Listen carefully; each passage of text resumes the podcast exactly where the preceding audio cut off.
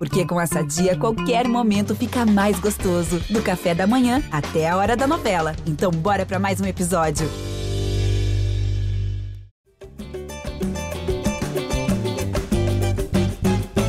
Alô, você ligado no GE. Globo, alô, você ligado no GE Fluminense, tá entrando no ar mais uma edição do podcast da Torcida Tricolor. Edição 328, eu sou Edgar Marcel de Sá e essa é uma edição muito especial. É a última edição antes da grande final da Libertadores. Faltam um pouco mais de 48 horas para Fluminense e Boca Juniors começarem a decidir o título de campeão da principal competição sul-americana de 2023. Então temos aqui o último podcast, podcast especial, e com convidado especial, Vitor Lessa, da Rádio Globo, do canal do Lessa. Tem muita gente que só acredita no Vitor Lessa, então a gente trouxe ele aqui nesse último podcast. Seja bem-vindo, amigo. Ô, Diga, é um prazer enorme estar com vocês aqui mais uma vez, sempre bom participar. Eu participei uma vez, segunda vez, e essa segunda vez muito especial porque é o podcast pré-final, né? Estamos aí muito próximos dessa, dessa grande decisão da Libertadores, então, pô, muito bom estar com você, com o Cauê, com o Gabriel aqui. E, enfim, boa tarde aí, boa noite, bom dia, dependendo da hora de que você está assistindo. É um prazer estar com vocês aqui novamente.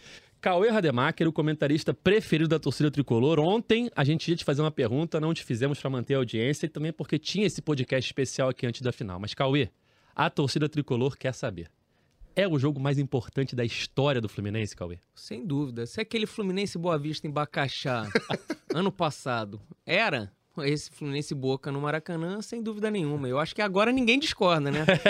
Agora o tempo tá me dando razão. O Diniz falou isso outro dia na coletiva, que é o jogo mais importante. Do, Deve estar tá ouvindo o podcast. Do, da história do Fluminense, do, de vários jogadores lá. Então, tem dúvida. Ninguém tem dúvida mais disso. Meu dia chegou. Todo... Depois de 200 e... Depois é um de... divisor de águas, né? Depois de 300 edições do podcast, todo o caminho que o Cauê traçou até chegar a esse dia Deu pra certo, ele poder, enfim, falar. De, desde 2019 falando isso, agora sua hora vai chegar.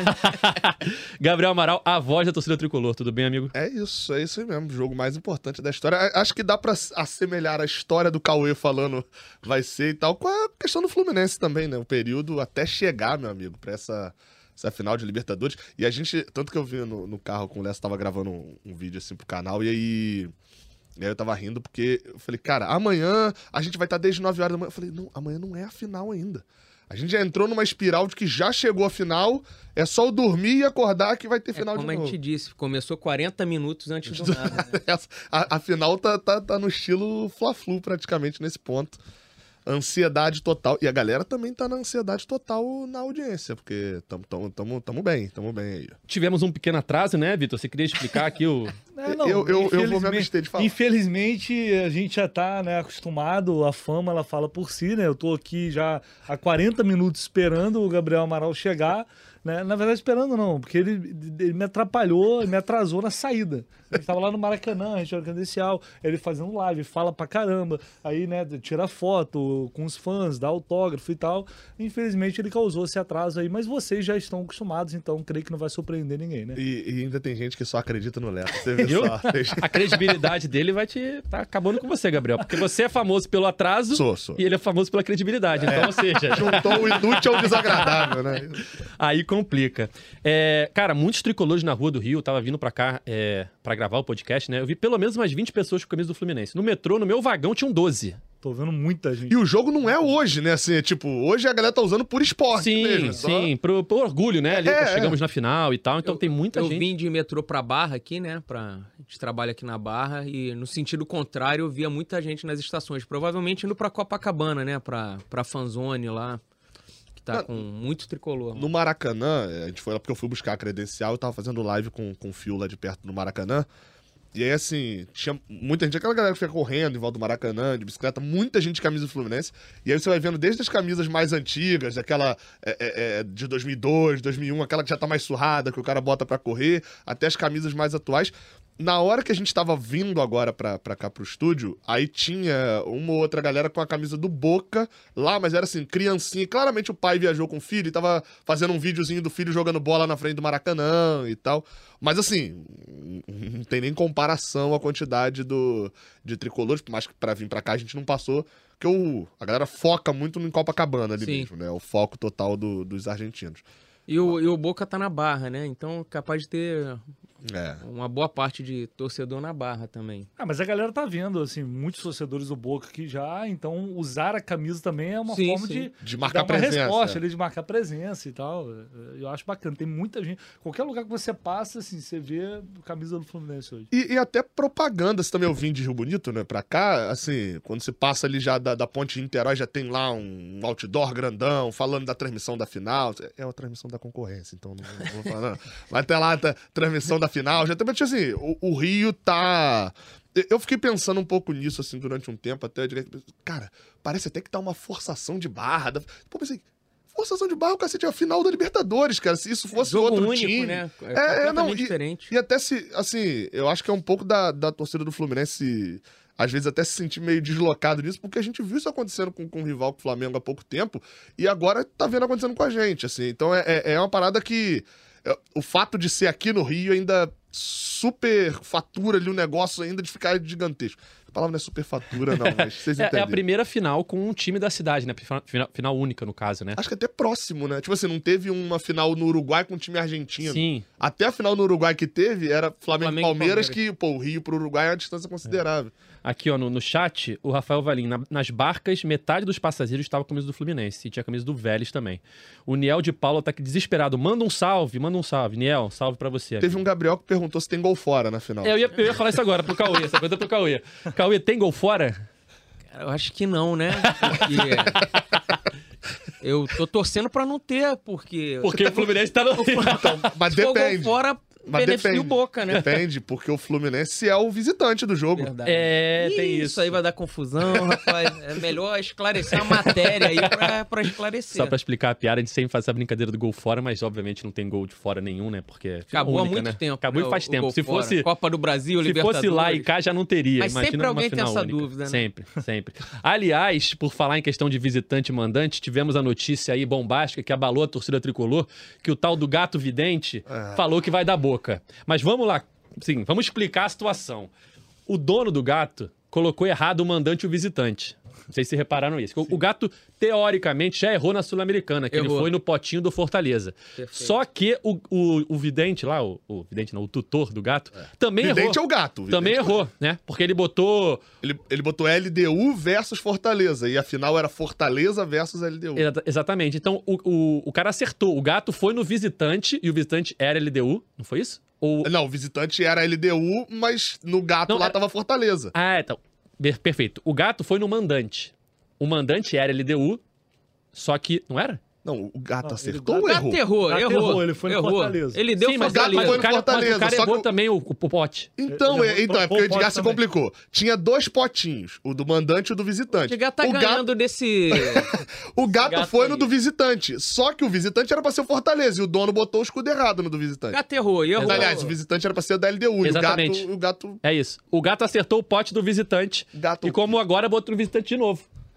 É, ou seja, Ou assim, seja, a gente entrou aqui e o é Vitor Lessa falou o seguinte: essa pauta vem Eu não- direto de 2010, lá do Povo Pou. É.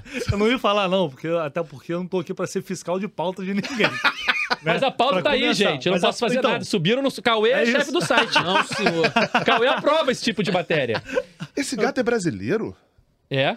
Aguanil Sul de... Eu achava que era gringo. Não. Eu- Aqui, ó. De o mim, gato tá é indo de no Caxambu, em Caxambu o não jogo, ia deixar ter O jogo isso. é Boca Juras e Fluminense, gente. O gato foi no pote do Fluminense. É, ele errou nessa daí. O gato foi no pote do visitante. Pra quem confia no Esse, gato, é, esse é o chamado só se fala em outra coisa. pode ficar tranquilo. Mas, mas, o- mas a, a- a- já fez outras, outras vezes. Ele coloca os potes, de fato, com Aqui, o ó, mandante certinho, ó. O. Palmeiras e Boca tava certinho ali em Então, cima. mas, ali, é, ó. uma- mas é uma Ó. regra isso? É, tem que Você ser. Se pode não, se não é, ele tá errando. Não. Ó, Palmeiras e Boca. Era o jogo do, do Allianz Parque. Ele foi no visitante, que era o Boca certinho. É, tô falando. Olha aí. É, Mas o Cauê aprova esse tipo de matéria. Não, eu quero saber até quando, até quando essa pauta vai emplacar. Pois é. Quero saber. Que era o povo, povo. Vamos, Até ele errar vamos duas, estar em três seguidas. 2045. Já tá uns aí cinco vai minutos aparecer- com o Edgar puxando esse assunto aqui. Vai aparecer lá capivara É. de- lá do, do sul de, de não sei onde. De- Bolinha deu que. Pelo menos esse é brasileiro. O povo Pou não era brasileiro, né? Sul de É. Minas, mas não é da minha Caxambu, não. Não, é- não é não, não é não. É Aguanil, cidade né? É, Aguanil. não conhecia. Então, eu não sei. Minas Gerais tem Nunca cidade. fui. Um abraço pros tricolores de Aguanil. Aí pros tricolores de Caxambu, né? Também. É, a maior torcida lá é a do Fluminense. Isso são... Caixanflu, né? Caxambu. E são fotos aí do Fluminense chegando provavelmente no hotel, na concentração. Aí porque já tá com o ônibus, fica bonito, né? É, o Fluminense, ônibus. o Fluminense tá. Normalmente o Fluminense não tem concentração, né? Se apresenta no dia do jogo, quando é jogo no Rio, mas começou a concentrar quinta-feira, hoje, né? Quinta-feira. É uma espécie de noite. padrão isso da. Porque a gente fica em dúvida Não, do que, que é é. padrão de final, o que, que é padrão da Comebol ali, assim, né? Padrão da, de final da Comebol, né? É. Não, é porque, assim, por exemplo, uma coisa pra galera que de repente não sabe, o Fluminense abriu 15 minutos do treino. É isso, que foi Comebol. tal. Isso é regulamento. Isso, isso é. É. a Comebol. Isso. Ela diz que não obriga, mas ela obriga, né? No Claro final das contas, ela obriga, mas É, vai para exibir patrocinadores. É, exatamente, tal, ter a cobertura jornalística, valorizar a viagem e tal. Mas isso é algo que eu acho que o último 15 minutos que teve foi, se eu não me engano, quando o Diniz ganhou o Marcelo Carioca. Oliveira, o treinador ainda. Foi lá, o eu acho que foi quando a gente ganhou o Carioca, que o Diniz no dia seguinte deu Muito pouco. coletiva e abriu 15 minutinhos Que, ali. que, na verdade, os clubes poderiam. é uma- os clubes deveriam pensar dessa É, forma que- também. Pô, 15 A minutinhos, pandemia cara, não mostra pra- o treinamento de bola pra dar aérea. desculpa que, de fechar de vez, né? Inclusive para valorizar os patrocinadores do Sim, clube, sim. pô. Assim, eu não vou ficar apontando nada, mas tá aí a foto, né? Tem patrocinador da Libertadores atrás no fundo. É, é, é, é isso. Valoriza o- o- uma foto legal, uma cobertura, valoriza pra imprensa aí. Que às vezes a gente vai lá pra também ter a coletiva do Giovanni. Pô, a imprensa não vai tanto assim, né? Não- mas tem 15 minutinhos de treino. E não atrapalha isso. Assim, Não. Talvez eles possam falar melhor do que a gente, mas. Cara, estende um pouquinho mais o aquecimento, uma troca de passe, você vê ali que fulaninho já tá correndo bem. É o que a gente falou ontem aqui, né, Edgar? Falou, o Davi falou, o Felipe Melo e o Nino tão bem, o treino do Boca lá, a galera também foi inspecionar o, o barco, né? O barco também tava... Eu falei ontem, bem. deixa abrir uma vez. Todo mundo fala que o Diniz treina pra caramba, que os treinos são cansativos, repetições. Deixa ver uma vez ou outra como é que, como é, que é, né? Eu nunca esqueço que na, na coletiva de despedida dele que ele organizou depois da demissão em 2019, foi justamente essa a minha pergunta para ele. Porque ele fala muito dessa da importância dos treinos e tal, e as pessoas falam dos treinos dele. Eu falei, Diniz, mas. é, e, e ele, ele falava muito e continuou falando, né? Da, da, assim, que a imprensa tem que tomar mais cuidado, né? Tem que ter mais. É, desenvolver mais a análise, aprofundar mais a análise. Mas na época eu perguntei, Diniz, como que a gente aprofunda a análise se a gente não consegue ver treinos, se a gente não consegue é, entender o que determinadas é, decisões que você toma, dele, né? situações de jogo, e como que a gente vai aprofundar tanto essa análise se a gente não tem acesso a nada disso? É. Ele falou, "É, não é que eu discordo de você, mas hoje em dia com um celular é, as pessoas vão lá e começam a criar uma série de situações, pode ter uma discussão, pode ter isso, É pode ter aquilo. Quando ele bota o Pirani na lateral esquerda, você não sabe se ele tá improvisou ali do nada ou se foi algo que ele veio Você treinando. não sabe. Aí que pessoas vão falar, ah, tá aí Não, o Diniz inventando. é, pode- inventou. Ou até aquele jogador, a gente usou o exemplo do Giovani, que o Giovani não jogou praticamente durante o ano inteiro. Aí falou, pô, será que o cara pô, chega no treino já com o ombro arriado? Não treina? São coisas bobas assim. E óbvio, ninguém tá querendo também que volte a ser igual antes. Não, que claro, qualquer mais sócio sentava em. Laranjeiras e via o treino você via todo, né? todos os treinos É, e sim. todo Mas- mundo via todos. Isso é uma das coisas que a Comebol muda pra final, né? De ter 15 minutos. Ter coletiva também, já teve coletiva do Cano, vai ter amanhã de manhã do André. E mais à tarde também lá no Maracanã já vai ter do Diniz e do Nino. Do Nino. E o outro que é muito bom, que entra nessa categoria de, de coisas que a final única num, num estádio de um dos clubes, é que às quatro e pouca da tarde vai ter o Fluminense reconhecendo o gramado do Maracanã. É. Sempre importante, né? Vai ter Cada vez tá de um 40 jeito, né? jogos no ano. pra ver se o gramado melhorou, né? Se E chegar lá. aquele buraco ali não saiu, não. Esse aqui eu já conhecia, esse é novo. Esse aqui eu não. Cara, é, vamos falar um pouquinho como é que chegam os times, né? É, Fluminense e Boca Juniors pra essa final. Se a gente for pegar os últimos 15 jogos de cada time, é, o Boca Juniors só venceu duas vezes nesses 15 jogos. Sete, sete empates e seis derrotas. Já o Fluminense também não tem uma grande campanha, mas vem de seis vitórias, três empates e seis derrotas. É, te preocupa, Cauê, esse retrospecto recente do Fluminense, principalmente pós-internacional? Não, não preocupa não. Porque o, a partir do momento que o Fluminense passou do Inter, a cabeça ficou toda pro dia 4 de, de novembro. Só se pensa nisso, só se fala nisso. E isso com certeza chega no- nos jogadores. Teve jogador agora, não sei se foi o Ares que deu uma entrevista outro dia depois do jogo, falando que não, a gente concentra, pensa nos outros, mas é, não tem como não ficar pensando na, na final. E é, é óbvio, é uma coisa, o Gabriel falou, a cidade está tomada de tricolores. A- desde que ganhou do Inter ali, dia 4 de outubro, né? Que foi o jogo. Isso, foi. desde o dia 5 de outubro, todo mundo que encontra qualquer jogador do Fluminense na rua, em qualquer lugar, só fala desse jogo com boca. E tanto o Fluminense meio que largou essa disputa pelo. E o Boca também, né? É, o Boca o também, Advíncula, por exemplo, não joga. O último jogo dele pelo Boca foi o jogo contra o Palmeiras. É o mesmo? lateral direito mais? titular, ele só jogou pela seleção sabia. depois. E o Fluminense largou. E, e, rápido, o retrospecto do Boca é, é bem pior que o muito, Fluminense, né? Só, só duas vitórias nos últimos 15 jogos. E para falar um pouco mais sobre o Boca, temos uma participação especial no nosso podcast. Rafael Sibila, é, correspondente da Globo lá em Buenos Aires, que está acompanhando o Boca Juniors aí nesses últimos dias. Aí a última, a, Boca acabou de chegar no Rio de Janeiro, né? Viajou é, e já está aqui no Rio de Janeiro. Sibila, seja bem-vindo ao nosso podcast. O que, que você pode falar desse Boca Juniors aí? Porque a torcida do Fluminense tá bem ansiosa para essa final. Imagino que também é do Boca, né? Por mais que tenha seis títulos, já não ganha faz um tempinho. Fala, gente. E aí, tudo bem? Forte abraço para todo mundo que está aí na mesa, todo mundo que está nos ouvindo. Pois é, o torcedor do Boca vive essa obsessão de igualar o recorde do Independiente, de se tornar o maior campeão da Libertadores.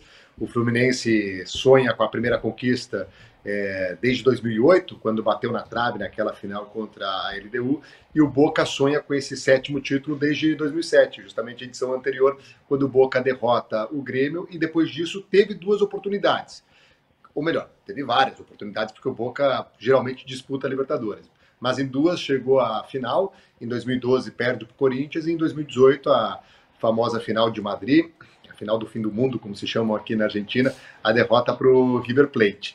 E é um Boca que chega com. Vocês estavam passando os números, é um Boca que chegou com planejamento e com a cabeça voltada para essa disputa da Libertadores. É, o time titular não entra em campo desde o dia 20 de outubro. Então, até o dia da final, sábado, serão 15 dias sem que o time titular mesmo esteja em campo.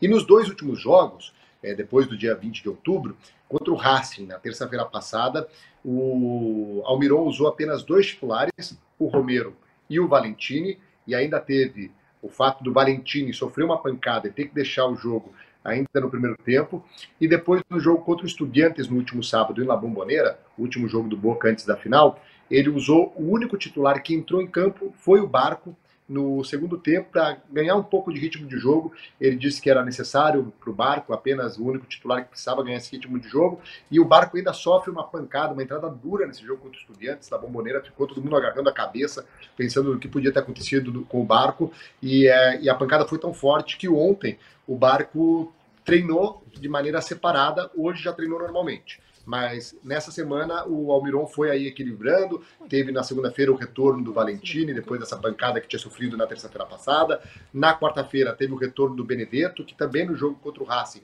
tinha sentido dores musculares, mas daí na quarta-feira acaba tendo o Barco trabalhando em separado, e hoje o Barco trabalhou normalmente já aí no Brasil, o Boca que está treinando no CT do Vasco, treinou hoje e treinará amanhã.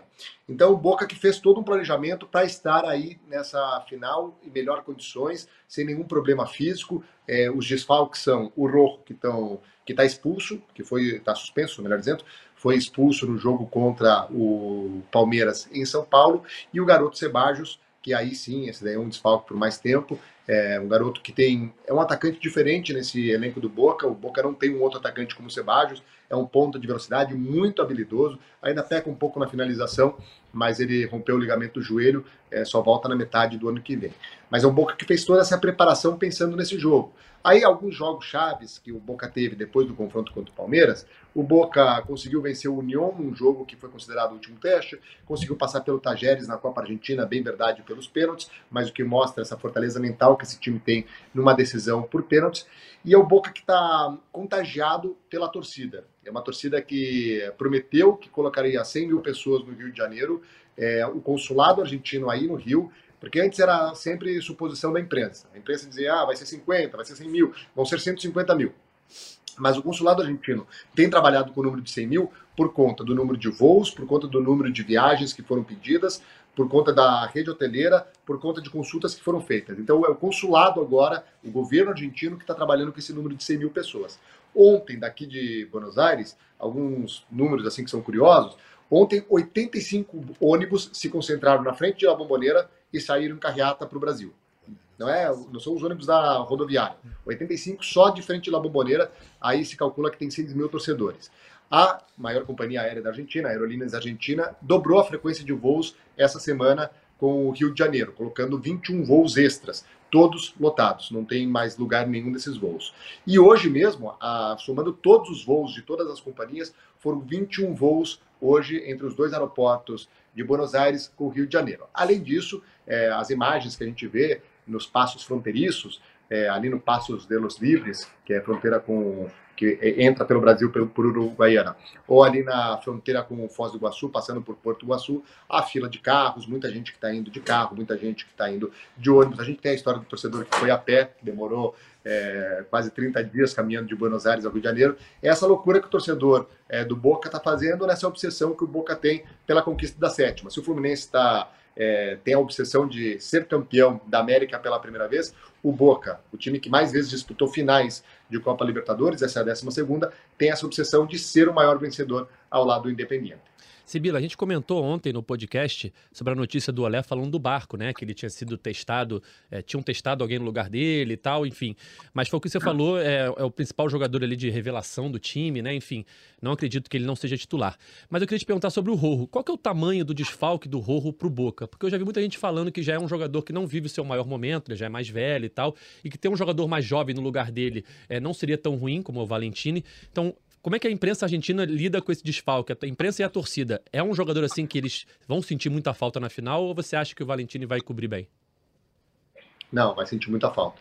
O Rojo é o líder, é o capitão do time, é um jogador com uma experiência de Copa do Mundo, experiência europeia, jogador que está acostumado com esse tipo de jogo, de jogo grande. O Valentini ainda é jovem, é um garoto que veio do Aldosive, time de Mar del Plata que foi rebaixado no ano passado. É, é um bom jogador, tecnicamente é interessante, comete alguns erros ainda, então, o, a perda do Rojo é uma perda importante, principalmente se em algum momento o Fluminense estiver na vantagem e você precisa de alguém para acalmar o pessoal ali no setor defensivo. O Boca tem muito garoto. O meio de campo do Boca é um meio de campo formado por muitos garotos. O Medina é garoto, o Ezequiel Fernandes é garoto e o Barco é garoto. Apenas o Paul Fernandes tem um pouco mais de experiência nesse meio de campo.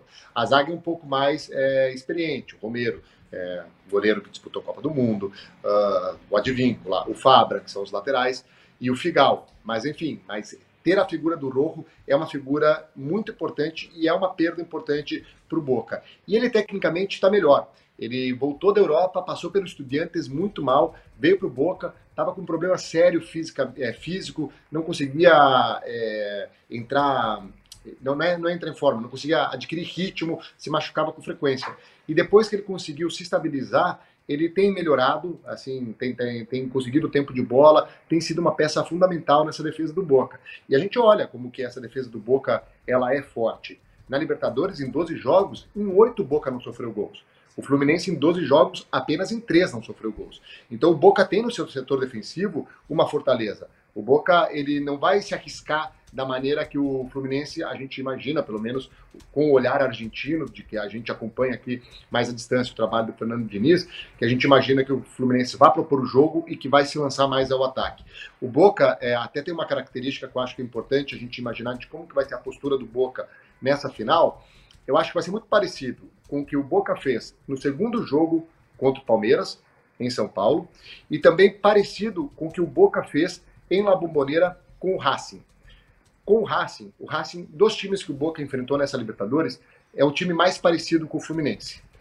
Pode, podemos discutir tecnicamente quem é melhor, quem é pior, mas o Racing do Gago, que já não está mais no, no, Racing, era um time que gostava muito da posse de bola, que tinha a saidinha de Niso, ou a saidinha Gago, como queiram chamar, e que cuidava, que ia construindo jogadas de atrás, é, sempre começando pelo goleiro, pelos zagueiros laterais, fazendo toda a construção de jogada até chegar no ataque. E o Boca, nos jogos contra o Racing, principalmente no jogo de La Bombonera, o Boca não ia buscar os zagueiros, não ia buscar os laterais. Porque quando você está jogando La Bombonera, você imagina, vamos jogar com a linha alta, vamos pressionar e não vamos deixar os caras respirar. Não, o Boca não fez isso. O Boca deixou o Racing, gosta de construir a jogada lá do, do início, lá da sua própria área, o Boca fazia uma marcação de linha média, não fazia linha alta. Primeiro, para não gastar tanto jogadores, os dois atacantes são atacantes já, é, principalmente o Cavani, que tem 36 anos, o Merentiel, outro atacante, e também é uma forma do Boca. O Boca não se incomoda em esperar um pouco mais o adversário com a bola. Não era uma linha baixa, baixa, baixa. Era uma linha média, mas não ia pressionar lá no campo adversário. Então, acho que nesse, nesse jogo contra o Fluminense, pensando no que o Boca fez nessa Copa Libertadores, é possível que em algum momento o Boca Claro, pode ser que em algum momento vá lá pressionar mais alto, mas acho que na maioria do jogo o Boca vai ficar com aquela linha mais no meio de campo. esperando o Fluminense vir e aí com o meio de campo mais congestionado começar a criar os problemas é, para o Fluminense e tem dado certo, porque nessa Libertadores, como eu disse, em 12 jogos, em 8 o Boca não sofreu gol. É isso, amigo. Obrigado pela sua participação. Para a gente acompanhar junto aí na, na Globo essa grande final Fluminense e Boca Juniors no próximo sábado. Valeu, cara. Valeu, obrigado pelo convite. Um abraço a todos. Tamo junto, abraço. É, essa última parte que o Sibila falou é bem interessante, porque é justamente o que eu estava pensando, assim, na questão da postura do Boca é, no, na marcação da série de bola do Fluminense, né? Porque o Fluminense tem essa característica de sair jogando lá de trás, tocando, e muitas vezes sofre muito quando o time vem e fica ali pressionando a série de bola, né, Cauê? Sim. Foi o que a gente ficou. A gente falou, acho que no último programa. A gente, a gente tinha até uma dúvida se o Boca vai marcar em cima ou o Boca vai ficar vai ficar mais fechado. Eu acho que assim, a gente não sabe se John Kennedy será titular ou não, né? Grande dúvida é. É, seria não acredito. Martinelli ou John Kennedy. É. Não acredito. Eu Sim. diria que é a única, eu não sei se é a grande dúvida. É a única, é a né? Única. É. A não ser que bote um Lima ali correndo por é fora. Que eu tinha... É porque eu acho que não é nem dúvida, eu acho que assim, é a única, se tiver uma mudança... Porque assim, o, a gente acha arriscado, eu acho arriscado, acho que a gente conversando ontem, começar aquele esquema André, Ganso e os quatro 4 ali. 4. É, o 4-2-4. Mas ao mesmo tempo, o John Kennedy é o cara para furar uma retranca ali do Boca também, né? Porque o John Kennedy é o cara que protege a bola, gira em cima dos zagueiros com muita facilidade. Ele é muito rápido ne nesse giro, mas é uma arma também pro, pro segundo tempo. Acho que o Diniz deve pensar nisso. Se começa com o John Kennedy, ou se para já tentar furar de cara, se vê como é que vai fazer, porque se você sai na frente 1 a 0 você, você já tá com, com, com mais pegada ali atrás no meio de campo, né? Né, o, o, a defesa do Boca, Alessa, é, é o principal fator do time, né? São só cinco gols sofridos na, na, na Libertadores. Então, pelo que o Sibila falou, eles devem ficar mais postados atrás, até porque se você pressiona a série de bola do Fluminense, claro que você pode roubar uma bola ali e criar uma grande chance. Mas ao mesmo tempo você dá a chance do Fluminense passar a sua linha de marcação e ter uma grande chance criada naquele estilo dinizismo, né? Você tem que estar disposto a correr esse risco. Eu não sei se o Almeron está disposto a correr. Porque a melhor, a, a, melhor forma de enfrentar e incomodar o Fluminense é tentando marcar a série de bola, pressionar a série de bola. Quando o Fluminense, quando encaixa essa marcação, o Fluminense se incomoda e comete erros. Mas eu não acho que o Almeron vai vir para cá para Maracanã com disposição para fazer isso. E, e, até porque não é uma característica do time. É isso. É, Agora, se, é se for lá para trás também, se resolver lá para trás, ficar lá atrás. O Fluminense não é o Palmeiras, né? Vai perder o jogo.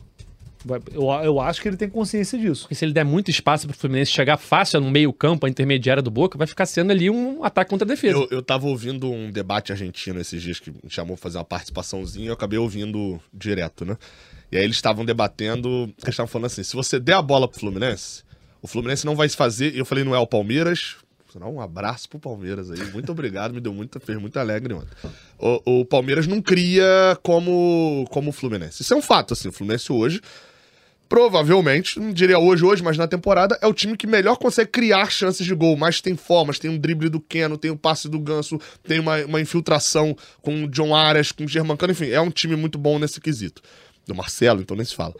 É, então, se você, eles estavam falando lá, o programa da Argentina, se, se o, o, Boca esperar demais, vai acabar tomando um gol, porque você dá a bola para um time que tem tanta capacidade de criação e dando a bola o tempo todo, o Fluminense vai achar uma forma de fazer um gol. Agora, também se subir para arcar, sai da característica do time. Eu acho que, assim, são dois times que têm uma característica que quase que se complementa. O Boca é um time que se fecha e gosta de sair em velocidade. Tem jogadores jovens, tem jogadores de velocidade e tem um centroavante que, por mais que não tenha rendido ainda desde que chegou, ninguém duvida da capacidade do Cavani. Né? Uma chance contra o Boca, ele, contra o Palmeiras ele guardou.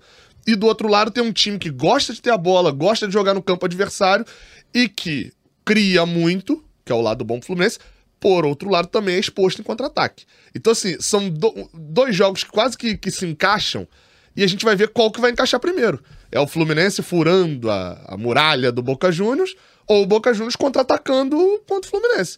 Assim, eu não acho que o, o, Almiron seja burro de olhar e falar bem assim, não, não, a gente vai segurar aqui atrás, vai fazer, a gente vai fazer o que o Olímpia não fez. Então, não acho que vai fazer jogar dessa maneira. Também não acho que o Diniz seja burro de estar tá olhando pro campo falando, O Boca não vai contra-atacar, não. Esse lado esquerdo nosso aqui, o Boca não vai explorar isso. Nenhum dos dois é bom. Acho que vai ser muito mais aqueles detalhes da final. É, a- mal comparando, né? Não era uma final, nem chega perto o tamanho do jogo, mas eu brinquei aqui com o Palmeiras e o Botafogo. O Palmeiras não toma 3 a 0 no primeiro tempo. Isso é anormal. Mas foi o quê? Um detalhezinho, o time desconcentrou, um, dois, três. E isso, num jogo decisivo, normalmente decide, né? Não Eu sei acho que o. seja o Botafogo. Fala. Não, só para só pra complementar isso, essa questão da desconcentração. O jogo ele passa muito por isso. Eu Acho que a, a questão mental ela vai ter um peso tão grande quanto a questão técnica e a questão tática. É uma final de Libertadores, jogo único. Se você entra desconcentrado e o Fluminense entrou desconcentrado, nos últimos jogos, vai falar, ah, mas é para final. Mas você tem que tomar cuidado para não normalizar isso. Porque isso é um problema sério. É- é, vai ter que ter atenção do início até o fim. Porque se você leva um gol, a gente não tem como saber como o time vai reagir emocionalmente. E a gente não sabe como é que vai encaixar esse jogo, né? Também, Eu, eu acho é que o isso. estilo do Palmeiras é um estilo que incomodaria mais o Fluminense, assim, pensando antes de um jogo, porque ó, é ataque em muita velocidade e muita. O Palmeiras não tem caras altos, mas faz muito gol de cabeça. E A zaga- qualidade também. né? Aqui, e, é- e os atacantes, aquele cruzamento rasante, o Palmeiras cruza muito bem a bola na isso incomodar muito e tem mais qualidade. Eu só, ah, em relação ao John Kennedy, eu acho que haveria uma forma de utilizá-lo como titular, Qual? desde que Ganso saísse do time. Sim, sim. É Ainda assim arriscado. É arriscado, mas eu acho que dá para compor. Você ter dois volantes com ah, o, compro- o comprometimento tático do Keno, do Arias, com o John Kennedy recompondo também, acho que dá para jogar. Agrediria mais o Boca. Mas ele não vai tirar o Ganso. Porque quando Então- o Kennedy jogou, com aquela formação de quatro atacantes, o Ganso estava do lado do André. Tava do lado do André. A gente não viu ainda, pelo menos eu não me lembro, de ver o Kennedy é, titular com dois volantes ali. Hum, Não. Já aconteceu, acho que foi contra o Fortaleza. Jogaram André e Alexander, se eu não me engano. O Ganso estava fora. Então, Foram dois volantes com o John Kennedy. E era o Diogo Ah, em volta Barbosa. redonda, né? E era o Jogo Diogo Barbosa. É, Barbosa. aí, Diogo muda, Barbosa. aí também muda. E teve. E, o Você contra, tirou Ganso e ma- contra mas, o Vasco também, não foi? Mas foi um, um jogo, só sobre Fortaleza, foi um jogo que o Fluminense martelou o jogo inteiro pra fazer o gol num, num bumba meu Não, boi é, final não- de chute fora da não área. foi um bom Faltou jogo. cri... É, não foi uma ótima. Ganhou, mas não teve criação. Perdeu Marcelo e Ganso, você perde essa. É, não é nem o passe final que a gente tende muito a olhar o Ganso, aquele passe que ele dá contra o River Plate. A bola perfeita Samuel Samuel Xavier. Xavier. Mas, mas é o passe que às vezes quebra a primeira linha e que já deixa o Ninguém 5 contra percebe. 5. E ninguém Sim, sim. percebe. Porque é percebe Não entra, analisa não entra em estatística, né? É, Não entra. Porque é um passe mais atrás que o, o Ganso normalmente volta pra ajudar na saída de Muitas bola. né? vezes Às o Ganso vezes- dá a pré-assistência, É. né? Não, e às vezes, né, é até antes que é- não tá nem nos melhores momentos. Quando você vai ver o gol, o gol já começa Já- com a bola no meio de campo. Não- Esse, esse é o diferencial dele. Se o Ganso estiver bem, pra mim ele é o grande diferencial, porque ele é um jogador que muda a direção do jogo de uma hora pra outra. E aí você quebra um time que a gente tende a, a- a- ter dessa forma o Boca na final mais fechado, é dessa forma que você consegue quebrar essas linhas. Agora, a gente tem que saber que Ganso que vai estar em campo Isso, no ele não vem sábado. bem, né? Ele não vem bem. E essa questão do. da- desde a estreia do 4-2-4, entre aspas, porque a estreia como titular. Né, desse esquema como titular diante do Olímpia, de lá pra cá o Fluminense teve um, um decréscimo técnico, teve uma queda técnica e principalmente sofreu muito com o lado esquerdo. Então é uma situação diferente daquela, daquele momento contra o Olímpia. Eu acho que hoje corre ainda mais riscos se você abrir mão de mais um volante pra colocar um atacante ali. Eu acharia loucura é, entrar o John Kennedy se saísse qualquer outro jogador que não fosse o Ganso. É, pro- é, o problema mesmo é que o John Kennedy tá jogando muita bola. né? Muito. É, esse é o problema. É, É a ruim você ter o John Kennedy pra jogar 30 minutos do jogo. Isso só não é titular porque tem um ET Sim. Na grande área, porque em qualquer situação É, a gente, a gente até debateu aqui ontem que de qual jogador seria o que você poderia perder né, do time. A gente chegou à conclusão do Samuel Xavier né, na lateral direita, porque o Guga também tá bem. O, o Germancano é um que, se você tirar o Germancano, o reserva é muito bom. O reserva tem nível pra ser titular. O problema é que o, o Germancano não é muito bom. Ele, ele, é- ele é muito acima de muito bom. E aí, meu amigo, numa dessa. eu- uma coisa que eu acho só complicada é que assim. Isso acho que o Diniz tem que ter muito na cabeça. É que os times do Diniz, se, se não estiver ganhando, eles costumam se desestruturar demais. Se estiver empatando, pode acontecer de ele ir segurando jogadores como o Ganso, como o Marcelo, jogadores que, tal, como o Felipe Melo, que talvez não tenham a capacidade física de jogar 120 minutos. O Ganso e Marcelo, por exemplo, são batedores de Felipe Melo pênalti. não joga há muito tempo. Não, é né? o Felipe Melo jogou intervalo 90 muito minutos uma vez na temporada, que foi naquele jogo contra o Sport uma? em Cristal. Porque o Fluminense se tomasse um gol, tava eliminado. Então foi só aquele jogo, se eu não me tô enganado, acho que foi isso. Talvez antes, mas acho pouco provável também. É, Mas principalmente Ganso e Marcelo são batedores de pênalti. E aí chega naquele momento do jogo que é assim, tá tarde pra eu tirar os caras, mas tá muito cedo porque eu vou botar um cara, o Diogo Barbosa, o Diogo Barbosa bateu, eu lembro É. de um Cruzeiro, Flamengo, que eu acho que ele bate o pênalti, mas é... é Aquele que o Muralha é- pula só pra um lado. é, acho que é nessa Copa do Brasil. Então, assim, é, é um, um- um tipo de situação que. eu- e outra, se tiver perdendo, por exemplo, a gente viu que, como é que o time tava contra o Internacional. E agora, se você empata e vai pra prorrogação, você só tem uma substituição a mais. Então, é, é um o Diniz tende a desmontar muito. Tô criticando porque nessa narrativa que eu falei, o Fluminense consegue um empate, mas tem que ter uma forma ali de se ajeitar o time com o que tiver em campo também. Você vê esse lance das cinco alterações, que, que firmou cinco alterações, você permite jogar o Felipe Melo, o Ganso, sempre. Se, se fossem só três, Sim. muito provavelmente ia ser difícil você ter pelo menos os três titulares. É, porque são três substituições Quase certas. certas, então né? não pode sair ninguém mais. Né? E por falar no Marcelo, uma outra, uma outra situação tática que a gente pode acrescentar nessa análise também, no sentido de que não que ele não fizesse, não fizesse isso antes, mas agora ele faz muito mais, que é, é cair como meio de campo e às vezes ficar ali naquele setor. Então você tem uma preocupação maior em cobrir o Marcelo. E essa cobertura vai ser, para mim, um fator determinante nessa final também. Isso que era bom quando o Alexander tava bem, né? Exatamente, ele é o jogador ideal para fazer isso. Porque ele era lateral esquerdo Ele também. já caía para a É. esquerda ali, ele tinha muita noção do- da, daquele espaço ali. A gente viu o Martinelli que vem jogando bem, mas quando não há um encaixe, tem problema. Tem, se o adversário recupera a bola, ele vem de frente, ele encontra O espaço. Alexander é mais rápido, né? Mais rápido, mais pra leve. ocupar aquele setor, isso. Taticamente, assim, ele consegue, enfim, ter uma, uma compreensão mais macro do E a jogo. partir do momento que ele foi jogar contra o Bahia, Não, é, Não, já tá é. definido ali. não, Eu nem era pra jogar, ele tá mal mesmo. Ele tá mal, Martinelli é, tá tá mal. bem. E, e aí ainda tem aquele detalhe. Ele foi pro jogo contra o Bahia, que já mostra que. Não... E ele ainda foi mal. Não acho que ele tem o do mal, Bahia. Tá 5-6. Mas né? enfim, Não- mas Mas, enfim. mas era pra ele ter sido mais seguro. Eu, eu, eu acho que é meio. Vai me surpreender muito se a escalação não for a que a gente tá esperando. Fábio, Samuel Xavier, Nino, Felipe Melo e Marcelo, André Martinelli Ganso, Arias Kenicano. É. Vai me surpreender Se muito não se essa não for a escalação da final. Eu acho que não surpreende muito. É, então- porque a gente já viu É Não, isso. tudo bem, mas Ah, pra mim parece óbvio. do arco da velha. Mas pra ali. mim parece óbvio que essa será a escalação. É, acho que sim. Pode me pegar de surpresa. Não, vai me pegar de... Mas tudo bem. é, é. Vai me pegar de surpresa. É. Vou mudar aqui a expressão. É.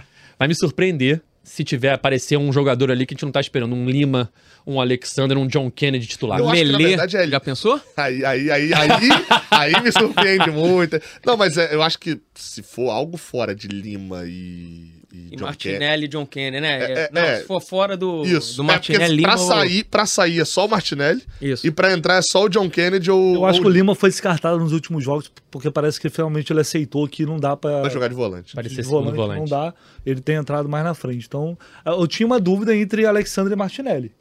Mais uma dúvida que se dissipou. É. Com, a- com o Martinelli, com, com o Alexandre jogando E o Martinelli Bahia. correu por fora e ganhou bem essa vaga, né? Porque ele bem. chegou a ficar ali. Teve o Alexander, o Alexander saiu, o Lima insistiu com o Lima há muito tempo. Aí depois veio o 4-2-4, que o Martinelli continuava fora. Tem algum jogo, eu acho, contra o Olímpia lá, o Martinelli nem entra no, no jogo. Entra o Alexander e tudo. E ele recupera essa vaga aí. Ele, ele meio que voltou a ser titular e fez uma coisa que o, o Martinelli, acho que ele, ele conseguiu fazer isso em vários momentos. O Martinelli não tem momentos de. De André, assim, de seleção brasileira, o melhor do campeonato. Mas ele acho que desde que subiu, acho que o maior mérito do Martinelli é ele conseguir pegar 20 jogos e ser regular nesses 20 jogos. A torcida chegou a pegar no pé dele o- Foi, nesse foi. Muito tempo. primeiro cena. Chegou a ser vaiado. Quando ele né? caiu nessa irregularidade. É tal. incompreensível, eu não consigo, eu não consigo compreender, porque qual é a minha linha de raciocínio? Um jogador igual o Martinelli, se ele não vai bem, se ele não consegue entregar desempenho, vai chegar no final do contrato, vai chegar algum momento, ele vai ser emprestado, ele vai seguir a vida dele, mas é um jogador formado no clube, um jogador que o Fluminense não gastou dinheiro com ele, que não é aquele jogador que vem com salário altíssimo, que, que não te entrega desempenho, que tem um contrato milionário, Thiago não. Santos, por exemplo. É, sabe, é um jogador formado no clube, no clube, e ele foi muito criticado e ele teve sabedoria, teve calma e agora tá amadurecendo, parece muito mais maduro, mais seguro, né? E, Tinha muito de falar que ele não. Que em jogo grande o Martinelli É, não. Pois é, Nunca que concordei muito muito. é jogador da pandemia, É, joga com é, vazio. é, verdade. Ficou muito marcado pelo Fla-Flu e por aquele Fluminense Olímpia, que na verdade foi Qual o Fla-Flu? o Fla-Flu. Não, o Fla-Flu foi o Marcos Felipe. Confundiu. Foi que, que afinal o Fla-Flu, o Marcos Felipe também tinha a Sim. mesma coisa e tal. Ele, ele acho que o que mais chama atenção é o Fluminense Olímpia, que ele entra Ah, lá. lá, lá na- no Paraguai, mas ali também o Abel mexeu naquele time todo, botou o Arias também, tirou o, o Iago Felipe, o bigode. O time bom ainda era o reserva ali. né? É, não era. O Quem time reserva tinha no o Arias, Carioca, né? Martinelli, o Cano, Ganso. era o time do. O, Samuel Xavier. eu não acho era? que o Era- reserva era o Calegari e ele inverte Ah, então nessa depois época. mudou. É, ele inverte nessa Mas, época. cara, se o Martinelli não tem essa melhora, imagina a situação agora. O Alexander mal, o Lima não joga ali, aí você não tem Martinelli, você É. vai ter o quê? O 4-2-4? Eu, eu, O Thiago Santos, né? Volto pro Lele. Eu, eu, eu só falei o do Martinelli, algo que eu comparo muito, já que a galera tá lembrando muito, estamos numa situação em que muitos lembram de 2008, comparo muito com o Arouca. O Arouca não foi um jogador de seleção brasileira, não foi um jogador que foi pra Europa, não foi... mas jogou só em time grande, foi multicampeão no Brasil e era titular em tudo quanto é lugar. Foi, jogou no Palmeiras, Galo, os Paulo. e São Santos. Paulo e Fluminense Santos. e Santos. Em todos ele O foi. Arouca eu acho que sobe mais badalado, né? Não, mas assim, eu digo, a carreira Na do. Martinelli, eu olho e vai ser Ah, isso. tá. É o cara que é o Entendi. camisa 8 de 15, 16 clubes da. Série O A. Sempre. era daquela geração com o Toró, ele, É. ele na época que sobe, sobe Fernando bem. Henrique Cara, era também. Se ele surpreende e bota o Alexander titular, não me preocupa. Por mais que a fase dele não seja melhor, é um jogador que tem muito potencial. Não sei se vocês viram a entrevista dele ao The Players. É, eu vi, Google. até eu fiz um Sensacional. vídeo. hoje sobre isso, Sensacional. A- o relato dele, né? Porque aquele texto em Quem primeira não viu, pessoa. leia que é, É, isso- isso- é de chorar. Não, Isso é, é, bom é. também esclarecer, Não, é Edgar, porque falando- teve gente falando assim, nossa, o Alexander é um jogador, jogador, às vezes não escreve tão bem e É, tal. não, ele faz um relato para um jornalista Claro. que escreve aquele texto ali em primeira pessoa.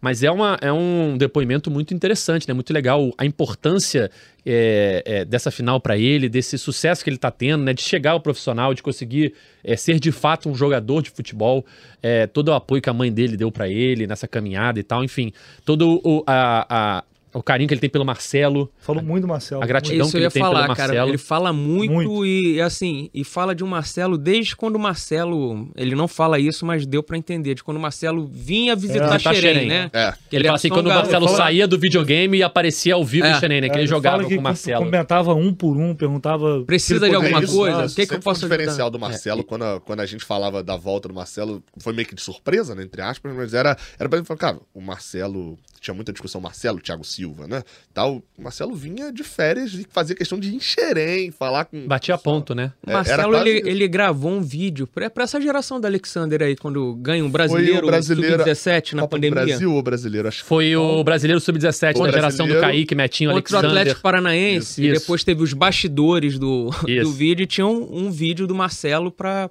pra, pro brasileiro time. mesmo. Foi brasileiro. Que é campeão brasileiro e Foi vice da Copa do. Brasil, né? Isso, foi brasileiro sub-17. E ele fala no texto que ele, se jogar a final, né, ele vai correr muito e principalmente correr pelo Marcelo, que é algo que o Fluminense precisa muito ali, alguém pra cobrir o Marcelo na lateral esquerda. Não acho que ele vai jogar É, de eu titular. acho que isso foi feito também há um, cerca de um É. mês atrás, a entrevista. É, Não, provavelmente porque não, teve foi gente que feito falou bem agora. assim, ó, pelo, pelo texto do Alexander hoje, É, ele joga e não. tal. É, mas enfim, é, é um jogador que, se for titular, não me preocupa assim de pensar, nossa, ele tá em uma fase, será que ele vai. É, eu acho que Ele já não, é- provou, não é, um já se exemplo que provou. eu falou do Thiago Santos, por exemplo, assim, não é um jogador que você olha e você. Sim. Ele, ele tá numa fase ruim, mas é aquela parada. Você, porque é aquilo que eu- a gente falou ontem aqui, cara. Final é uma coisa de louco. Às vezes um micro detalhezinho e o jogador que jogou bem o jogo o ano inteiro. O, o filho dele chorou a noite toda, ele não dormiu direito. É isso. É, Eu também vai isso estar concentrado, né? Só um. É, vai estar concentrado, mas, é Mas, só um mas exemplo. era, É. mas era. Eu tô falando isso e pode perguntar a qualquer jogador aí, ex-jogador. Numa final de jogo único, ela, ela zera. Não importa o que você fez antes, não É. importa. É o que você tava jogando antes, bem ou mal. É claro que é bom você jogar com confiança. Eu acredito nisso. O cara tá jogando bem, tá confiante, é bom. Mas, cara, é, é ali, é o que vai acontecer ali. É um detalhe pro E bem é e pro mal. Ouvi, é só pegar essa rodada agora de quarta-feira do, do brasileiro. A expulsão de um Adrielson, de um Gerson, um lance assim que muda o, muda o bobo, jogo né? De uma hora pra completamente. outra. É. De uma hora pra É, outra. final é um jogo naturalmente tenso. A gente sempre lembra de finais, assim, jogos ruins, porque tá todo mundo ali muito nervoso, você não tá relaxado. Dificilmente o jogador vai entrar numa final. Eu tava vendo outro dia o vídeo do Fred Caldeira, nosso companheiro de imprensa, que é correspondente da TNT lá na Inglaterra, que vai participar de uma live com o Vitor Lessa ainda hoje. É, eu tô- pode não acontecer. Pode é não. bom quem é do canal, porque o, tá duas horas e meia de atraso Já do atrás voo. do voo dele. de Manchester, ele não conseguiu sair de Manchester, pode ser que É caia. Eu muito argentino vindo de É. Manchester pra Rio de Mas eu, eu citei o Fred porque ele fez um vídeo muito interessante. Ele subiu no canal Aliás, dele. um abraço pro Fred, grande, grande amigo. Ele subiu o vídeo no canal dele anteontem, eu acho, falando da final, né? Da expectativa pela final. Ele é tricolor, é, tá vindo pro Brasil pra ver a final. E ele falava, cara, finais são jogos diferentes. Final é um jogo muito tenso. É aquela história, final não se joga, final se ganha. É, então, todo, todo jogo final, muitos jogos de final acabam sendo ruins. Porque não tem aquela tranquilidade, não você conseguir apresentar um grande futebol e tal. E ele mandava um recado, assim, pros tricolores que eu achei muito interessante. Ele falando, cara, assim, eu vou ter o privilégio de estar lá, né? Ele falando, Fred Caldeira. É, mas muitos tricolores não poderão estar lá. É, muita gente que merecia estar não vai conseguir estar, porque não cabe todo mundo. Então, é, quem estiver lá tem que é, fazer valer quem não tá. Quem estiver lá tem que cantar o jogo inteiro, tem que se doar o jogo inteiro, porque você não tá lá por você. Acho que ele usa até o termo que é eu vou estar lá e 200 mil não vão estar. Então minha voz tem É. que ser por 200 mil. Exatamente, assim, quem tá lá tem que cantar por quem não tá lá também, entendeu? Então tem que fazer valer a sua ida ao estádio e é 90 minutos, ou talvez 120, de apoio Não irrestrito. não. 90, 90, 90. De apoio pouco vai falar, é, de Às vezes pena. aos 85 eu vou estar aceitando muito os 120 também.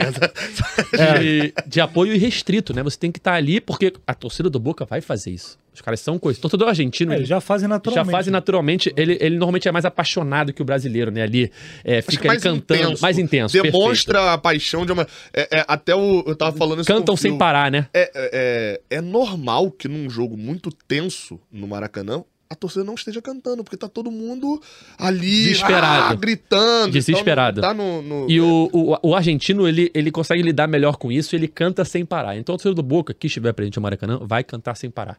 Então a torcida do Fluminense tem que tentar também, ao máximo, se esforçar e cantar sem parar para demonstrar esse apoio, para tentar empurrar os jogadores. Mas eu acho que a torcida do Fluminense entendeu isso, sabe? Pelo menos eu, eu não sei se vocês tiveram a mesma percepção. O jogo contra o Argentino Júnior, cara, foi uma tensão, assim, uma impaciência, uma ansiedade, que Primeiro aquilo tempo. tava, tava passando pro campo de uma forma que era muito perceptível. Cauê disse aqui que o gol do Samuel Xavier foi o que ele mais comemorou na história do, do, Fluminense. É do novo impressionante. Maracanã. Do novo Maracanã. É Sem impressionante. E contra o Inter eu já observei que foi diferente. Contra o Inter, a torcida teve calma e foram momentos bem complicados no jogo, mas conseguiu segurar um pouco mais a ansiedade, assim. Não a preocupação, todo mundo tava preocupado. Chegou uma certa hora que você para de cantar um Aqui- pouco também. aqui- e mas o- estava é que diferente. o Argentino Júnior era jogo de volta. Isso que eu né? ia falar agora. O Acho que É, aumentou ainda componente. mais ali a. Inter e Olímpia também foram jogos de ida, Isso. né?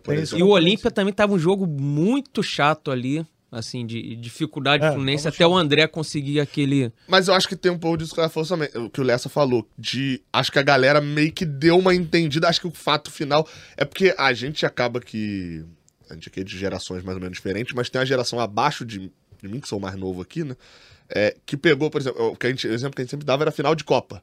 Final de Copa é sempre um jogo travado, não sei o quê. Só que as últimas duas finais de Copa foram, pô, Foi. um 4x2 e um 3x3. Foram jogos insanos, mas são exceção, né? Na, na, na lógica A do Maracanã foi bem chatinha, né? travada Argentina. da, a- da Copa da África também.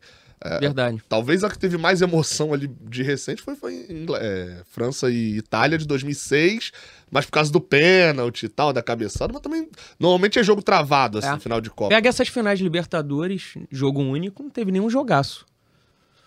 Foram É, sempre tempo. Talvez Flávio. o melhor foi o Flamengo e Palmeiras. Não, o, é- o Flamengo e River é. Não, o Flamengo o e River jogo é o em si final, não né? É, É, o, o Flamengo- é Flamengo joga muito mal O Flamengo não jogo. joga bem aquele jogo, mas tem a virada espetacular ali no fim. O- o- Mas o jogo por jogo, assim, não, Flamengo foram Palmeiras- jogaços, nenhum desses jogos aí. Flamengo- Palmeiras e Santos foi um gol Palmeiras e Santos foi horroroso. Esse Foi, foi muito ruim. A, a que foi muito boa foi Palmeiras e Flamengo. É Foi a melhor. Flamengo e Atlético Paranaense também foi fraco de jogo, assim. Mas eu gostei especialmente do. do- Tipo, apito final, Palmeiras e Flamengo, pra mim, é. Eu Gostei. Tava em Belo Horizonte nesse dia. Cauê, seu amigo Pelifê pediu um abraço pra você mandar É, pra ele. pediu aqui, ó. Ele, Felipe Alves, veio de Portugal.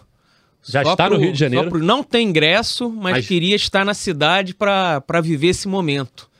E mandar um abraço também pro Francesco Varola. Mandou que tá, mensagem aqui pra mim também. Tá em? Copacabana assistindo. Quando eu falei do Thiago Santos, ele veio me xingar aqui. mandou uma mensagem xingando. Falou que estava caminhando por Ipanema e lembrou pela manhã e se sentiu nos arredores do Maracanã em dia de jogo do Fluminense. Algo jamais visto.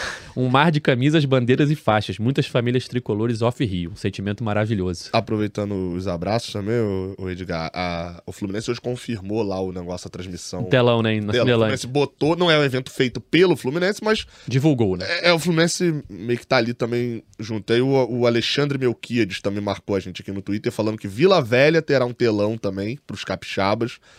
Mandar um abraço pra resenha FluVV. é Flu Vila Velha. Ou seja, por lá tem bastante gente. Lá em, em Vitória tem o Bar Buana, né? Que é conhecido também da galera que assiste lá junto em, em Vitória. Mas vão ter outros eventos.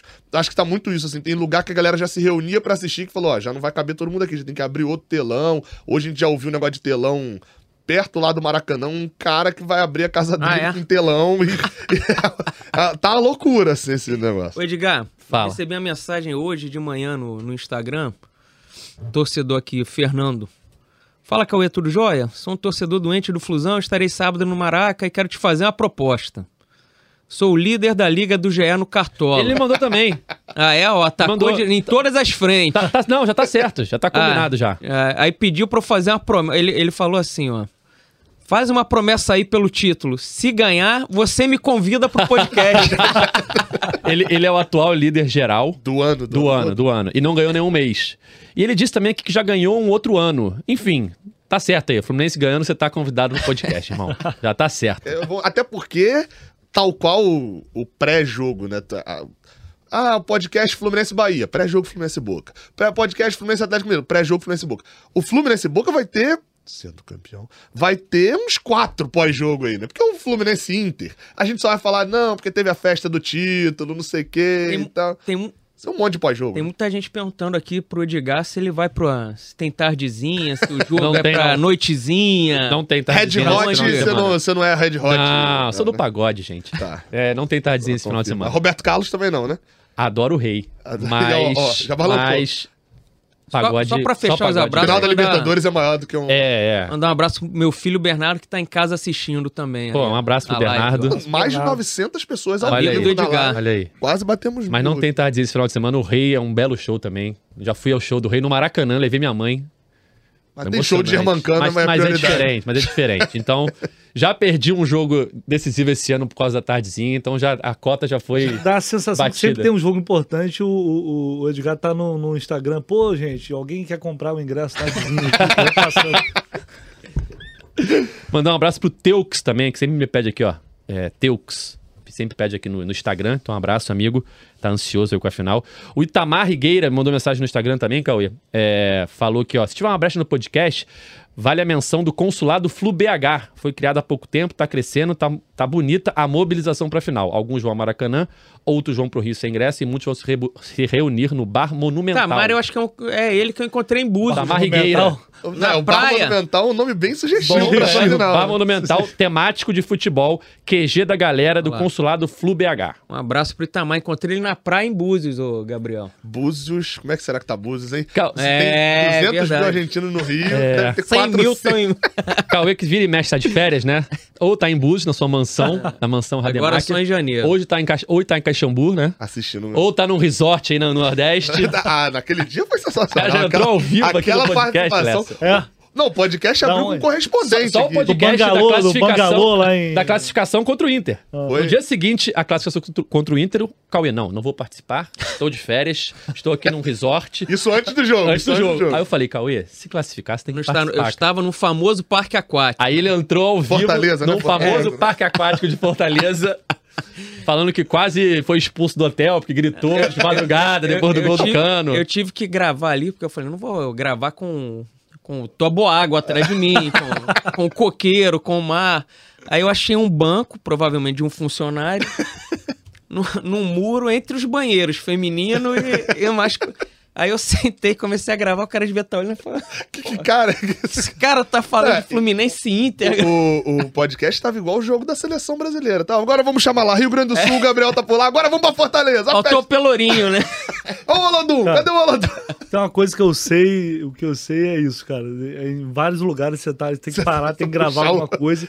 No meio, assim, não tem absolutamente nada a ver, as pessoas ficam olhando. Eu, eu, quando trabalhei em rádio, entrei de dentro do Ih, ônibus. Nossa senhora, né? Ao, ao vivo, na, na Uber, rádio, pra falar. É, é tudo. Agora, teve um assunto ontem que rolou aqui. Eu não tô lembrando se ainda era antes da gente começar ou se a gente já tava ao vivo. Eu acho que a gente já tava ao vivo já. Que a gente tava falando sobre probabilidade de possíveis roteiros pra final, não sei o quê. E aí, eu- aí a gente. Acho que já tava ao vivo já. Tava, a gente falou tava. do Fluminense Olímpia. Eu falei, cara, tava 4x1 com um a mais, a gente tava desesperado.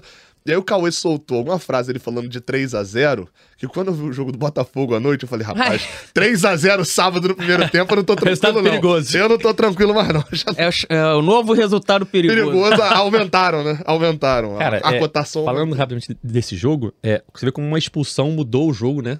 O Botafogo teve um expulso aos 76 e tal. E você vê que o Fluminense teve um expulso aos 40 do primeiro tempo numa Contra semifinal de Libertadores e não perdeu o jogo. Não. Ali mostra uma maturidade do time. É isso. Né? É, o, o quanto o Botafogo ontem se desestabilizou com a expulsão e com a perda do Agora pênalti tem a coisa que é né? séria. O, o Fluminense sempre que ficou. um- o Fluminense ficou com um a menos muitas vezes esse ano, né? Que, que A menos. Mais de 10 jogadores Flamengo, expulsos. É, Mas não, jogos Duas vezes contra o. Flamengo. Duas Duas, vezes contra o o Flamengo. Dois jogos não tomou gol importantes, nenhuma. final de Carioca e do mata-mata de Copa do Brasil. E, nos dois jogos não tomou gol. Porque Não, eu acho então, que quando tem expulso no 2x0, já O tava O 2x0. Fluminense, quando fica com a menos, o Fluminense marca muito bem ali, fechadinho, os nove jogadores. Pô, se faz um gol, 1 a 0 num gol. Pô, marca Expulsa desse jeito, mas com os 10. Expulsa um, né? marca desse jeito, mas com os 10, fica mais fácil ainda. Cauê- Ah, Não, pode- Não, não, eu ia falar só que é o inverso de quando tá com a mais, né? É. Porque eu não lembro de nenhum jogo bom em que eu falo que é esse A roteiro Bahia do, do ganhou, Palmeiras. virou o jogo Bahia com o Bahia com Com a menos. Não, e, e não tem um jogo que eu, eu olho ah, ah, botando o Fluminense no, na, na vaga do Palmeiras. Do tipo assim, jogo tava enroscado River e um a Plate. menos. Tava 2x1, né? Tava É, 2x1, River- mas era um jogo que tava difícil. O único que eu lembrava Porque o River que se abriu completamente. era o Argentino Júnior. Eu ia citar Por que causa do goleiro. Mas ali não fica com a menos, fica com um número É, igual. é, eu ia citar aquele Flui América Mineiro no passado lá, Aquilo lá é terrível. que o cara do América Mineiro é expulso no começo do jogo, Dez o Fluminense fica no 0x0 e o Diniz fala, às vezes é mais difícil jogar com, com a mais. Essa foi tipo o Abel, né? Foi tipo 0 a 0, 0x0 é 2 a 1. melhor que 2x1. Essa foi pesada. O, o- esse negócio que você falou, Edgar, de um a menos, a gente vai lembrar muito do Inter e tal, mas nesse jogo do Argentino Júnior, o Marcelo é expulso, eu não vou lembrar quantos Começo minutos segundo foram, tempo. né? Comecinho, comecinho. Mas foi papo de 20 15, minutos, por aí, assim que o Fluminense ficou com um a menos, perdendo por um a 0 fora de casa e não tomou um gol. É óbvio que a gente tende a olhar o inverso depois, que é, pô, o Fluminense teve 15 minutos com um, um zagueiro, um volante, um atacante, sei lá, no gol, e não fez, só fez um gol e tal. Mas assim, o Fluminense foi guerreiro nesse ponto de podia ter acabado o mata-mata ali.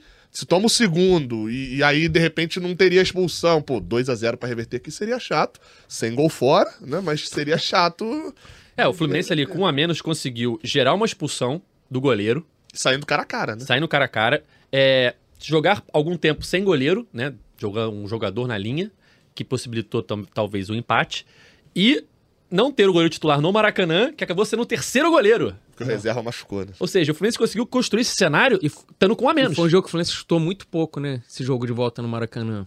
Foi. Foi. Estourou. pouco o goleiro. Eu acho que aí Acho que também o tem primeiro mérito do chute de argentino. verdade, o Pode cara ter botou sido. pra dentro. Tem o mérito do argentinos também, de provavelmente eles jogaram pra Isso. poder fechar o, o, o, o esquema ali também. É, uma- é muita resiliência que tem esse time. Eu acho que faz toda a diferença. Agora, mas é o que eu falei também recentemente. Não dá pra você achar que você vai sair atrás e você vai conseguir fazer isso sempre. Ainda mais na final de campeonato. Isso é ótimo, isso é muito bom. E, e, de fato o time tem essa capacidade agora, né? Não precisa. Não, eu falei aqui outro dia, tem tempos que a gente não vê um jogo, não vou contar esse do, do Bahia agora, mas com o Fluminense num 0 a 0 durante muito tempo, o pressionando jogo fazer o um O gol. Fluminense- Fortaleza foi o último. Esse Na lá Volta de- Redonda, é, né? que O gol saiu aos 45. E depois tá sempre atrás e cedo, E o, normalmente. o último jogo que o Fluminense sai na frente, se eu não me engano, é o Flu Inter aqui no Maracanã. Cruzeiro. Quem ganhou de 1 a 0 Foi depois disso? Foi. Certeza. Cruzeiro de falta? É. Não foi antes. Não, foi, não. Foi ah, exatamente o jogo anterior. Foi anterior ao É. Fluminense. Ó, Fluminense. Ah, é porque o Fluminense não joga no final de semana, é, é isso. Fluminense e Inter no 2x2 aqui no Maracanã, o Fluminense sai na frente. Cuiabá sai atrás, Inter lá sai atrás, Botafogo sai atrás, Corinthians sai atrás, Bragantino sai atrás, Goiás sai atrás, Atlético Mineiro sai atrás, Bahia sai atrás. E apesar da resiliência, que é algo que o Fluminense de fato mostra, nem sempre o Red Bull Bragantino o Fluminense não virou. É isso. É, Sim, é, sim. o, o- é, tô citando até o Red Bull porque, porque é um, o Fluminense jogou titular, né? É, os outros. Não, era, era, toda a reserva. é, não, mas era o time principal. Quis dizer assim, não poupou, não tava ninguém Tá, poupado. mas do você jogo, não tinha entendeu? Nino, você É. não tinha Mas eu- Felipe Melo, você mas não eu tinha Marcelo, você assim, não tinha. Foi com o Tem que vezes tinha. que pode ser que não, não, É. não vá conseguir. O- sim. E aí a gente entra naquela que- questão da final, que é, o- é, eu, por mais que a final seja um jogo diferente, é, é, e eu concordo, é tudo muito diferente, mas tem uma coisa que a final é um jogo. Num jogo do Brasileirão, o Germancano passa em branco, joga mal e pronto, Sim. acabou. E é um jogo só a final. Então tem que ter. um- O Fluminense é um time que tem, e isso acho que é o que coloca o Fluminense como favorito contra o Boca. E assim, contra, como favorito, não vou citar os torcedores, óbvio, mas você pega jornalistas é, é, separados dessa final, eles vão citar o Fluminense como favorito ali também dentro de campo. Você pega até caso de aposta ali, você vai ver, de fato, o Fluminense aparece como favorito também.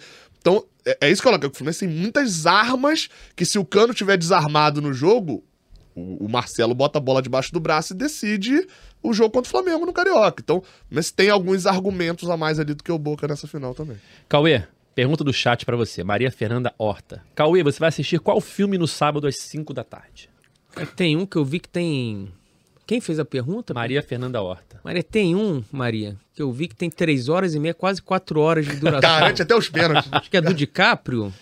Não sei, O- tô, tô meio por do- fora. Do... É de alguém. Eu tomei por É, fora do lógico que é de alguém, no né? Mas esse aí pega prorrogação, pega pênalti, pega tudo. Eu tenho que Pega, só, pega a queda de luz.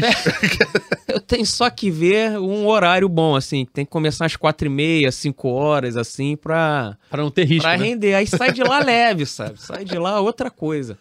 No estádio é o pior lugar pra Não, você aí, estar. aí sai de lá, bota a cara pra fora assim no shopping, vê, tem argentino comemorando, É. outro. Vou pegar outra sessão. Pega outra O sessão. cara passou de camisa do Flamengo rindo. Já, já, já, já volto, já volto.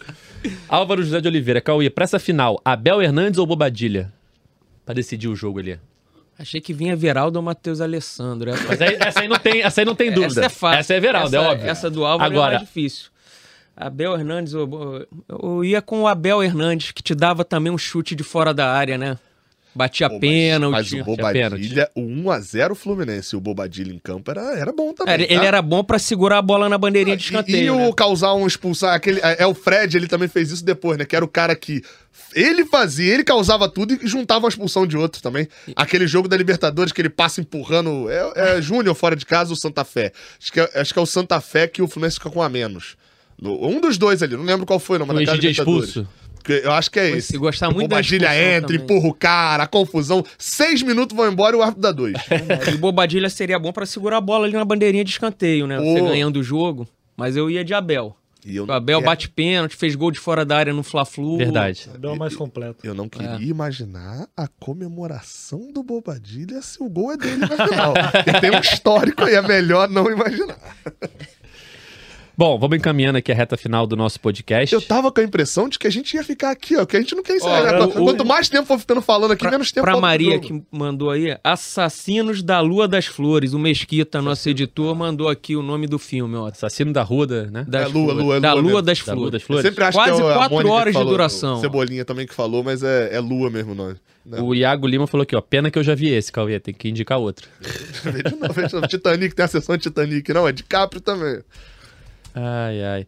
É, o Alan falou o seguinte, ó, seria legal o Cauê, o Gabriel e o Vitor analisar essa questão do Boca. Até agora eles não, não experimentou o cenário de sair atrás. Boa questão. Imagina na final, Flu 1x0, 2x0, como seria para o A Boca? gente chegou a falar um pouco, foi rápido no, no último programa, como seria o Fluminense conseguindo um gol logo assim, ou saindo na frente no primeiro tempo, se o Boca ia sair para marcar em cima de forma desordenada, isso poderia facilitar ainda mais a saída do Fluminense, porque a gente não está prevendo um Boca o tempo todo marcando em cima. A gente não sabe nem se o Boca consegue marcar em cima com, com E- E, eficiência. o Fluminense é um time que tem. Eu não sei se vão ter muitos gols, mas a gente tem muitos lances em que o Fluminense faz o gol e nos dois minutos seguintes, Sim. o do Corinthians, o Fluminense faz o 3 a 2 no lance seguinte. Hoje já Cano, cria a chance cabeçada. logo. Mas se é um time. Nisso é muito forte a cabeça do Fluminense. E tem duas coisas, assim, o, uma, o, o Boca não tá acostumado, assim, o Boca nunca jogou contra esse Fluminense do Fernando Diniz. Sim. E, e não tá acostumado nem a ver o Fluminense jogando, é tudo vídeo aí que, ele, que eles estão vendo.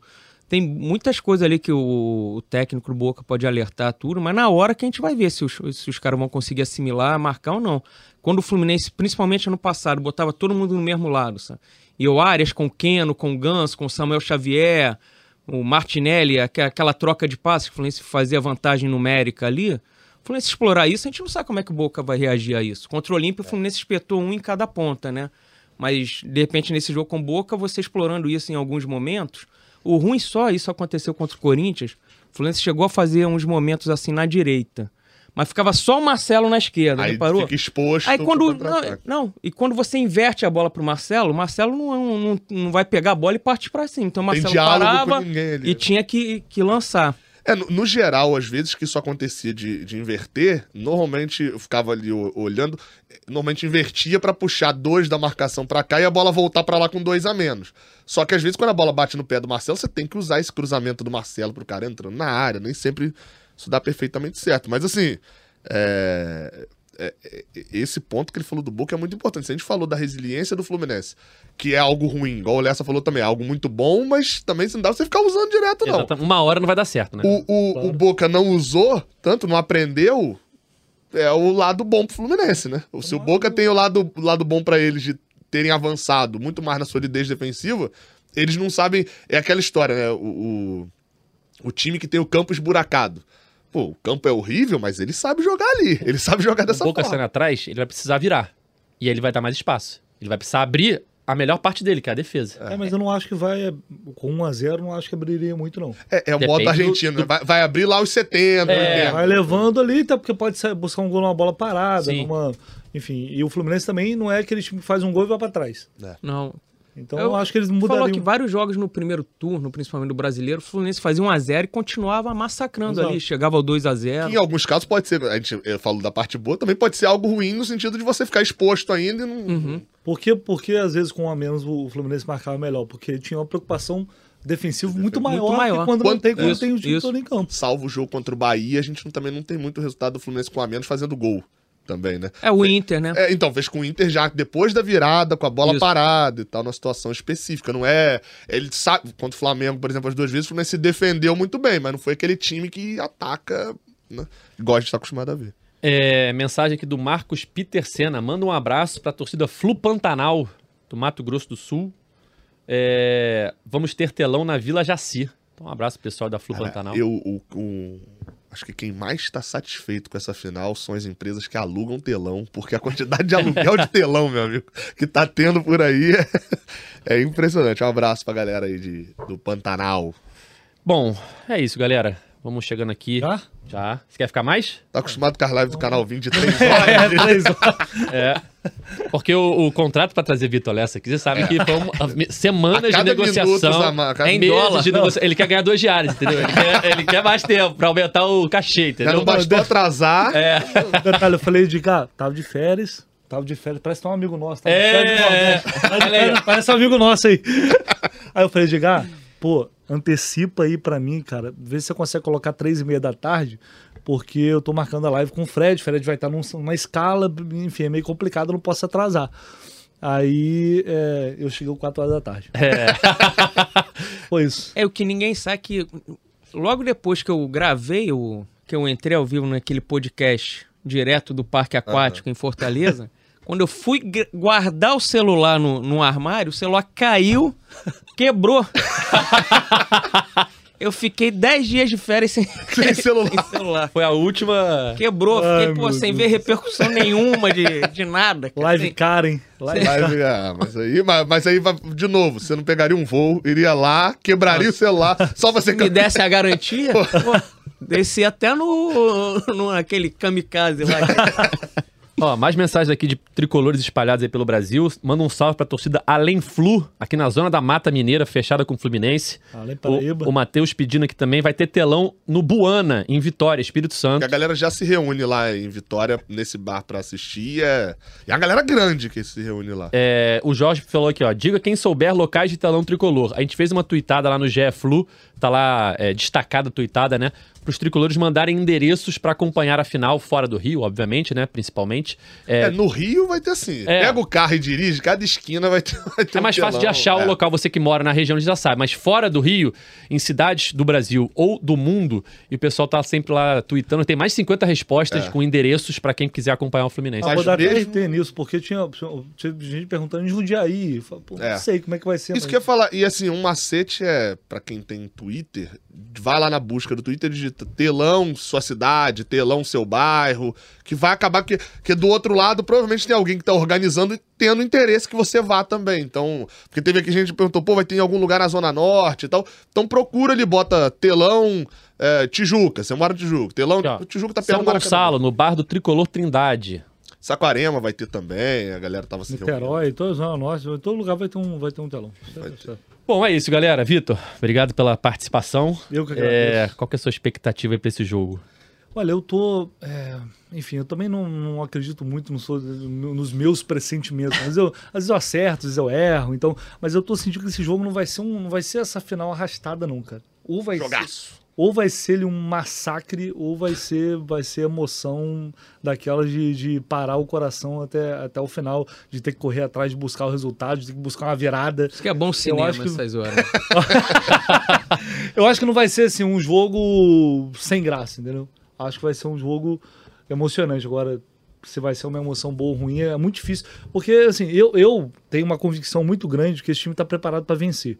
E tem uma série de, de coisas que foram acontecendo ao longo desse caminho, de, sabe, de coincidências. Pra quem é supersticioso, pra né? quem é supersticioso. Pra quem acredita em destino. A forma como tudo foi acontecendo, a- aquela. Eu, eu me recuso a acreditar que aquela virada no Beira Rio é por acaso. Me recuso a acreditar. Um time desse como, como o Inter, ele não, ele não sofre esse tipo de virada a tudo. Se tiver 10 jogos iguais, iguais àquele, é, cara, vai ser um. Foi o único. Então acho que das muitas coisas que vem acontecendo já desde o ano passado, é, eu acho que esse caminho vem sendo pavimentado, ele vem sendo construído por um elenco que é, é solidário, por um elenco que é unido, comprometido e que tem o prazer de vestir a camisa do clube.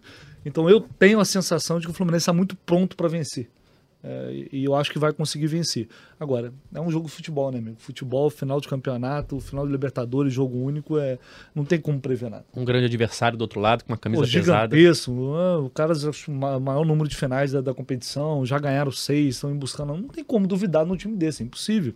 Ele pode ser pior, eu acho que é pior. Tecnicamente eu acho que é pior. Mas, cara, por que, que vale isso agora? É muito pouca coisa. É isso. Na bola, futebol apresentado esse ano, acho que o Fluminense tem mais. Sim. Mas é aquela coisa, é uma final. É isso. um jogo diferente. São 90 minutos, talvez 120. É, não é um jogo de meio de tabela do Brasileirão. Se fosse isso, acho que eu acharia o Fluminense amplo favorito. Sem dúvida. Sendo uma final, as coisas mudam. Sem dúvida. então não dá pra subestimar esse boca, né, Cauê? É isso. Me despedi lembrando aqui de um torcedor que estava do meu lado no telão das Laranjeiras, no Olímpio Fluminense. Eu tenso pra caramba, né? Intervalo, sentei tudo, e ele a todo momento ele ele falava: "Ninguém quer mais que o Fluminense, ninguém quer esse título mais que o Fluminense, não vai perder de jeito nenhum". E é com esse espírito que tem que ir pro pro sábado aí que se aproxima. É isso, seremos. Chegou a hora? Chegou a hora. Valeu, Gabriel. Valeu. Vou, repito que o, que o Cauê falou, né? E acrescento também no que o Lessa falou, assim. Meu amigo, se era pra ganhar a Libertadores, precisava de alguma coisa, não precisa de mais nada. O Fluminense teve confronto, apesar do Cauê ter citado a questão do Olímpia, teve um confronto tranquilo contra o Olímpia, teve virada épica contra o Inter, teve classificação que quase foi pro ralo contra o Argentino Júnior e do nada se transformou também numa classificação legal. Teve goleada em gigante, teve vitória fora de casa, teve jogo em super altitude, teve tudo, falta só ganhar do Boca. Do, do- do- se não é o maior campeão, né, e eu espero continue não sendo, mas se não é o maior campeão, é o maior time da América do Sul. Ganhar do Boca no Maracanã vai ser uma coisa que é, é- é esse detalhezinho ali que faltava pro Fluminense ter uma Libertadores irrepreensível e tomara que na- no domingo, domingo, né? Domingo, 11 horas, esteja aqui falando que não falta mais ao Fluminense esse detalhe. Vambora, vamos ser campeão. É isso, galera. Fim de mais uma edição do podcast GE Fluminense. Nosso podcast está nas principais plataformas de áudio. Só procurar por GE Fluminense ou então no seu navegador ge.globo barra. Depois do jogão de sábado, Fluminense e Boca Juniors, 5 horas da tarde no Maracanã, transmissão da Globo. A gente volta aqui para falar tudo sobre essa final, torcendo aí para que seja um final feliz para o Fluminense, que espera isso, a torcida do Tricolor espera isso desde 2008, mas agora chegou a hora. Valeu, galera. Até a próxima. Tchau! O Washington pra bola, o Washington de pé direito.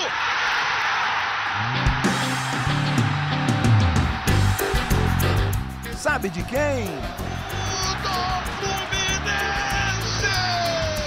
Do Flusão, do tricolor das Laranjeiras. É o GE Fluminense.